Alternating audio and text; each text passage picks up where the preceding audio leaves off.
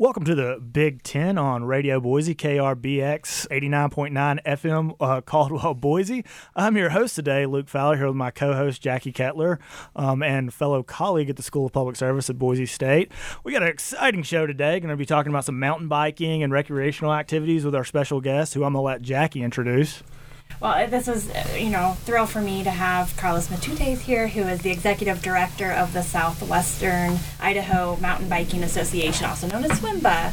Um, so, Carlos, thank you for joining us. It's great to have you here. Thank you so much for having me. So, uh, Carlos, uh, tell us how you got involved with mountain biking to start, because that's a it's an interesting topic and an interesting hobby, right? It is. Uh, so, I've been mountain biking for close to thirty years. Um, starting in South Texas, of all places, a place with no mountains, so it's somewhat ironic. I've always loved cycling, and uh, Boise is absolutely the best place I've ever lived, and I've lived all over the country. This is the best place I've ever lived for mountain biking. And why is that? Anything particular? There's a couple of things. One, we have wonderful terrain for mountain biking. Two, we have an amazing trail network that is in part publicly funded.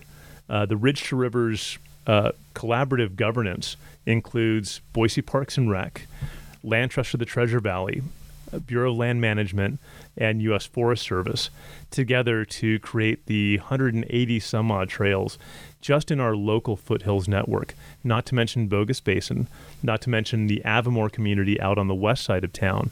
We really, uh, we have an embarrassment of riches when it comes to trails. Yeah, I'll tell you, uh, so having moved, moved here from Georgia and grew up in Mississippi, I was really shocked to see, like, the level of development in the, the parks and the, the foothills, and they're just, I mean, really amazing. They're really cool places to go out and hike, and I'm not a mountain biker. I'm, I'll probably kill myself if I get on a mountain bike. But it, it's it's fun to go out there and hike, and they're really well, well developed. But that uh, collaborative governance aspect is really interesting to me and always has been, how there's just a lot of different people involved, particularly like the public, private, um, and all the kind of different actors that are involved. It really is fascinating. And And we have not had a lot of private ownership of trails in our area yet, but that is definitely coming with some of our new trail projects that we have coming up in the next year or two. Great. Well, um, so that's all fascinating. Do you want to talk a little bit about SWIMBA, your organization, kind of the goals, membership, those types of things? I would love to. So we are a five oh one c three nonprofit organization. We have traditionally, for the last twenty-six years, been primarily a trail building organization. That is still one of our main missions. But since I joined as executive director in June, we have altered that focus. Right now, we are primarily an advocacy group. Secondarily, we're an education group. And thirdly, we're an access group. So we are advocating on behalf of mountain bikers throughout the Treasure Valley, throughout the Southwest Idaho area, to maintain our rights on the trails that are already existing. We do have a couple of trails that are hiker only, and that's okay. We believe that that is completely fine to have some trails that aren't uh, allowed to have bikes on, but we want to make sure that we don't get pushed off of too many of those. Since I came on in June, Uh, we've changed the focus of our community, of our uh, organization, and the vision of our organization to be uh, a diverse and inclusive mountain bike community. We can't just have mountain biking be the same, no offense, middle-aged white guys. Uh, you can't just replace the middle-aged white guys with more middle-aged white guys. And I say that as a middle-aged off-white guy. Uh, we want to have more women. We want to have more girls. We want to have more people of color on bikes. And we want to make our community a friendly place to have everyone out on the trails. And not just those of us on bikes. We are a little biased, but we also want to make sure that the trail community, whether it be mountain bikers, hikers, equestrians, dog walkers, that we all have a place and that we all respect each other and that we all respect, more importantly, the trails themselves. So, uh, when you talk about uh, the education part of that, I, I thought that was very interesting. What all are you doing uh, to kind of educate? I mean, is it just mountain bikers, or is it is it those trail communities as a whole? Like, can you talk more about your activities and, and that? Well, thank thank you very much for asking about that, because I, I think that's a, a really important part of our mission. we are doing a lot of trail classes for mountain bikers, skill clinics, but we have a big mission to make sure that we educate other trail users in trail etiquette, uh, making sure that they know that we're going to be there, but also to make sure that mountain bikers understand how to be good trail stewards and good members of our community. Uh, the last thing that we need is a mountain biker blowing through a group of hikers and hurting somebody, uh, whether it be the mountain biker or the hikers. Somebody's going to get hurt, and so part of our educational mission is to make sure that that doesn't happen. And what are some of those etiquette suggestions or, or kind of needs for those who are mountain biking? So we have uh, the, the general rules of the trail, which are a little fluid, but what we like to make sure to emphasize is that mountain bikers yield to everyone. We yield to hikers, we yield to equestrians, and we yield to any uphill mountain biker if we're going downhill. Uh, there's a couple of things that I believe a lot of people here in Idaho aren't familiar with. Growing up in Texas, I, I grew up riding around a lot of horses, surprisingly enough. So there is a certain etiquette when approaching a horse. And as we grow as a city, as we have more pressure on our trails, these conflicts may come up more often. So as a mountain biker, when you see a, a person on a horse, the the etiquette is to stop, talk to the person, because horses don't know what the heck that is. It looks like some sort of weird amalgam of human and machine. So it's best to use a human voice to make sure that the horse is comfortable with you. And talk to the, the rider. They will always tell you what they would like to see. Some horses are perfectly comfortable with mountain bikers going by. Some are new to it and may freak out a little bit. Interesting. And so what are some of the ways that you try to educate the community on these on these rules? Well, speaking engagements are a, are a big one, but we are in the process of completely revamping our website uh, and our social media platform. So at the beginning of the year, we will be launching a brand new site, uh, which will have uh, educational videos. We'll have a calendar of events, because a lot of these uh, bits of etiquette and training are best handled in person. So we have a, a whole new community outreach coming up electronically on both our website and social media. Excellent. That sounds really exciting. Um, we're going to talk more about the growth element here later in the show. Um, but, um, you know, why why is it important to have, you know, some of these types of recreational groups in a in a, in a city like Boise? Well, Boise is somewhat unique in the fact that we are a very, very outdoor-focused community. The people who recreate outdoors are voters, and for me personally, our environmental and ecological system has to be protected, whether it is from recreation or from development. So the more that we get voters out there, the more that we get our constituents out there on the trails, the more they understand how important it is for a city growing as quickly as Boise is to have this as sort of a a place to escape the, the running around, the business, uh, school, what have you. So interesting stuff, Carlos. Uh, but we have to take a quick break.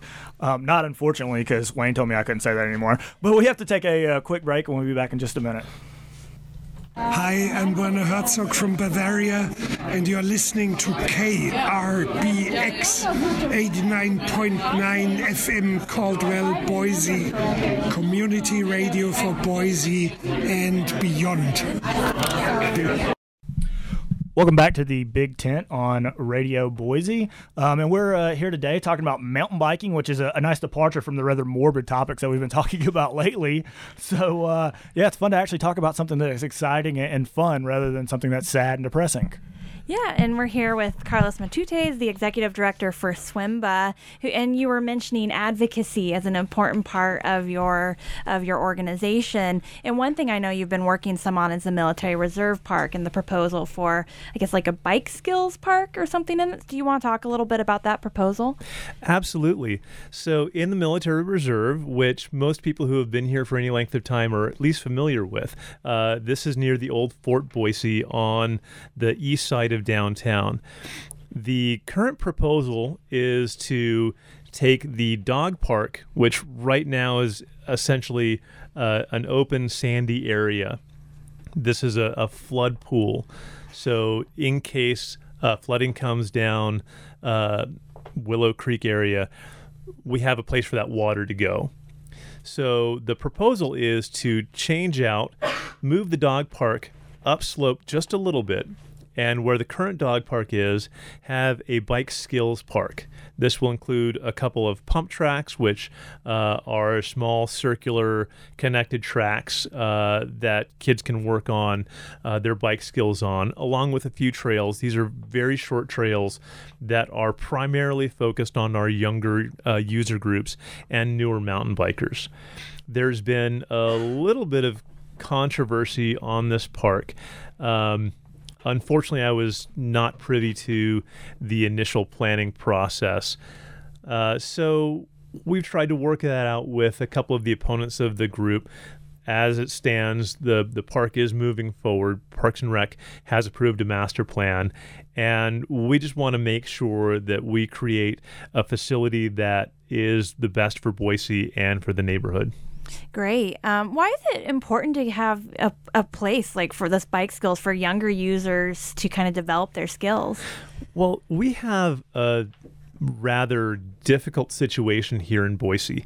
We have trails that are great for beginners. There's not a lot of rocks. Uh, the grades are not terribly steep. The problem is they're really hard to get to for people who are beginning, because that the cost of entry as far as gravity goes, it's really hard to climb up to where most of the trails are.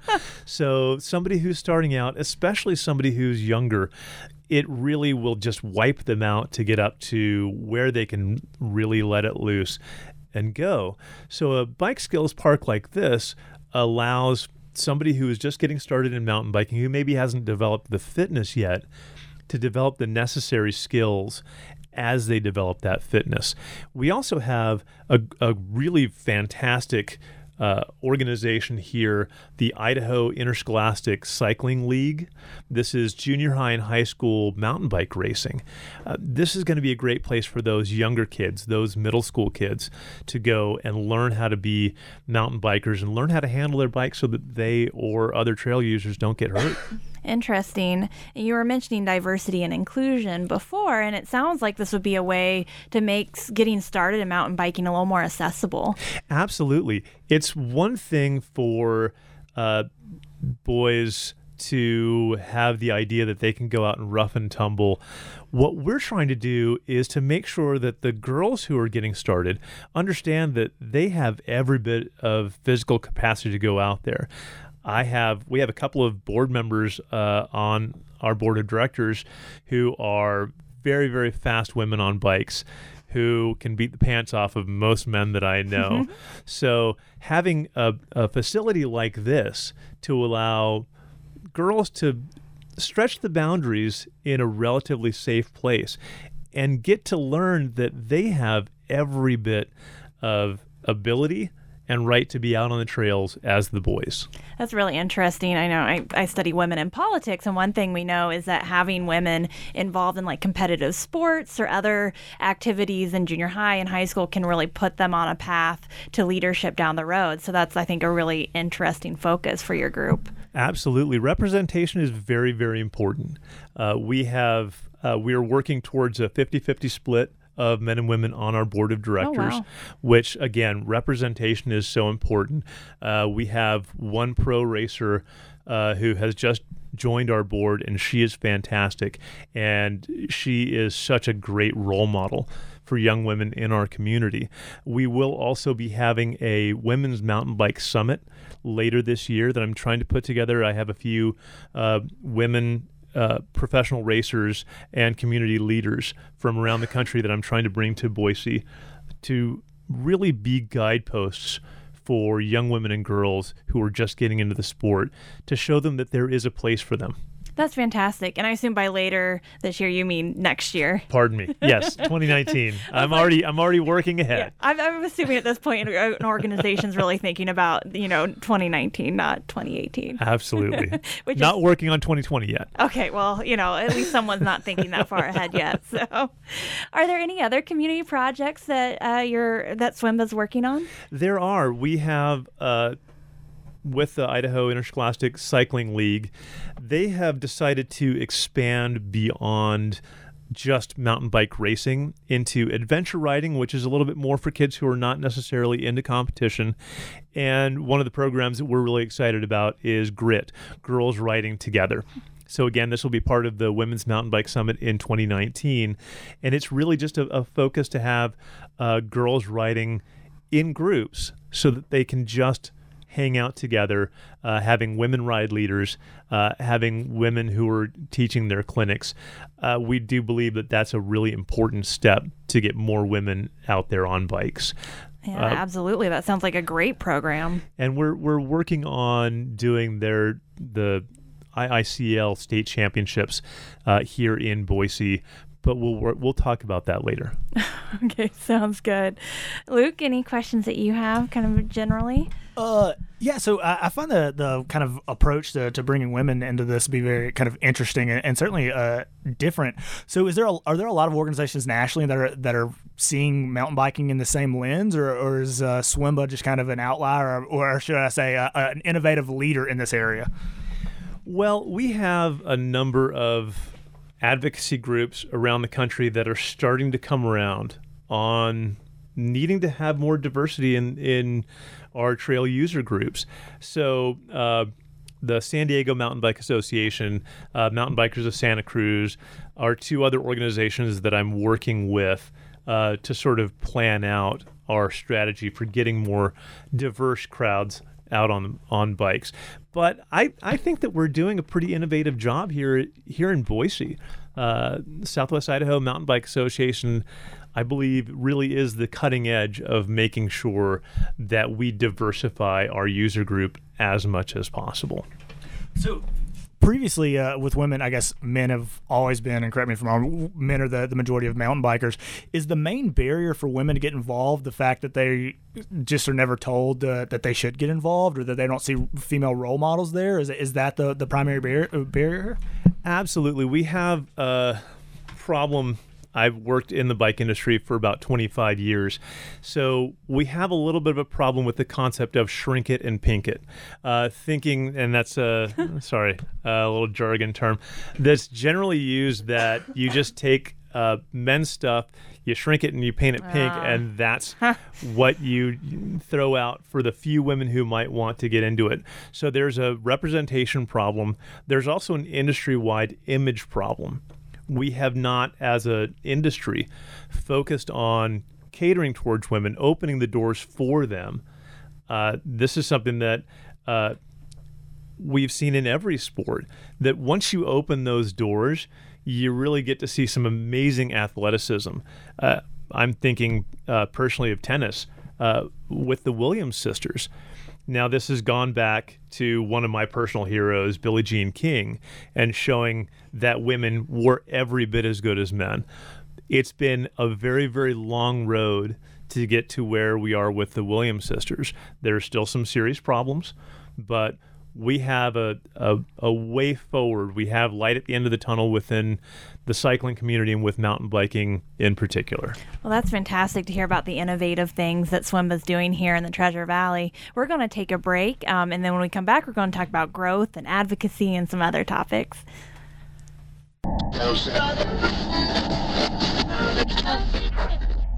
We are the frequency that doesn't seem real. Trust us. We're real. We are the unique people of Radio Boise. K R B X, ninety-three point five and eighty-nine point nine F M.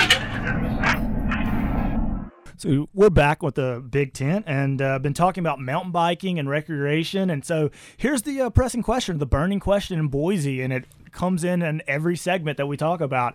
How does the growth and the explosion of people in the Treasure Valley uh, affect what you're talking about when, ta- when it comes to mountain biking and recreational use? Don't use the term burning. Burning's bad.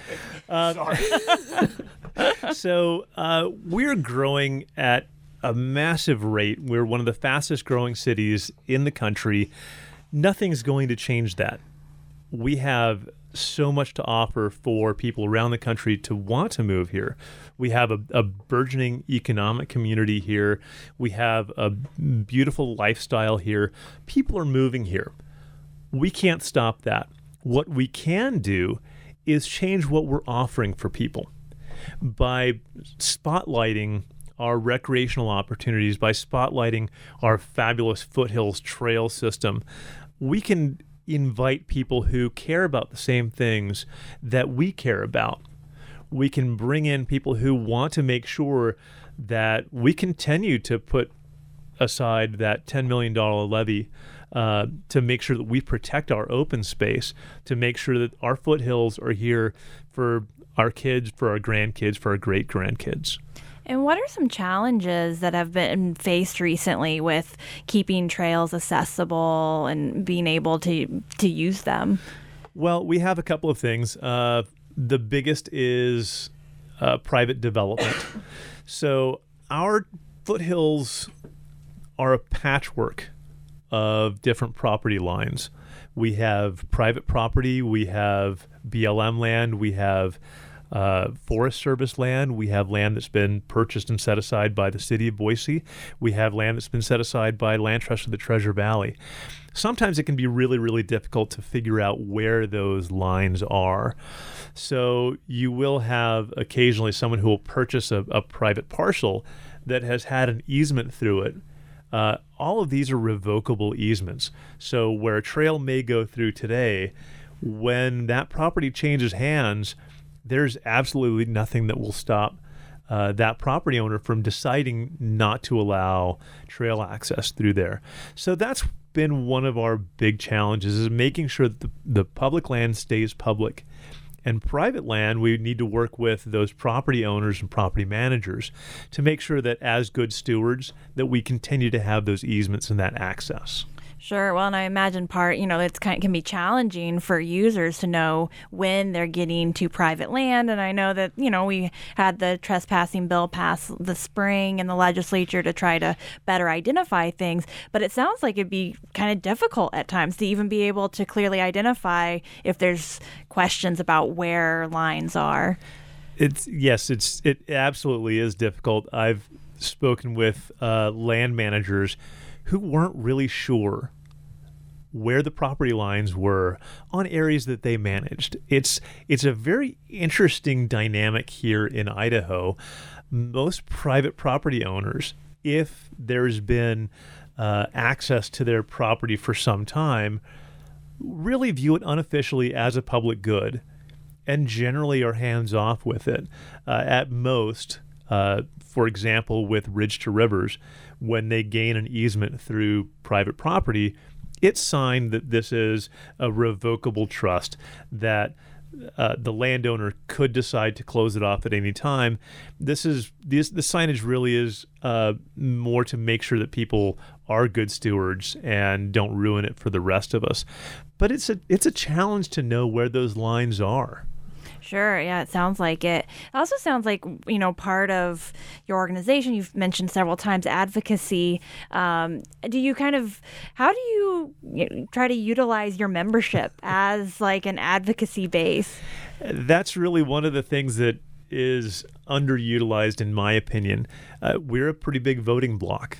So we're trying to unify the voices of mountain bikers throughout the Treasure Valley in order to show landowners, in order to show show uh, property managers, in order to show uh, different government organizations that, hey, we're here, there's a lot of us, and it would probably be in everybody's best interest if we all got along well. Of course, yeah, sounds good. Well, if, if if listeners want to learn more about SWIMBA, where where might you direct them to? Well, first of all, we would love them to come and visit us at swimba dot org, S W I M B A dot org. Uh, you can join SWIMBA for only twenty-five dollars a month for individuals, forty dollars for families.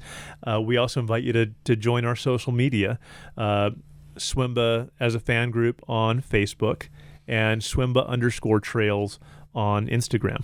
Awesome. Well, thank you so much for joining us today, Carlos. It's been great to learn more about SWIMBA and mountain biking in the community.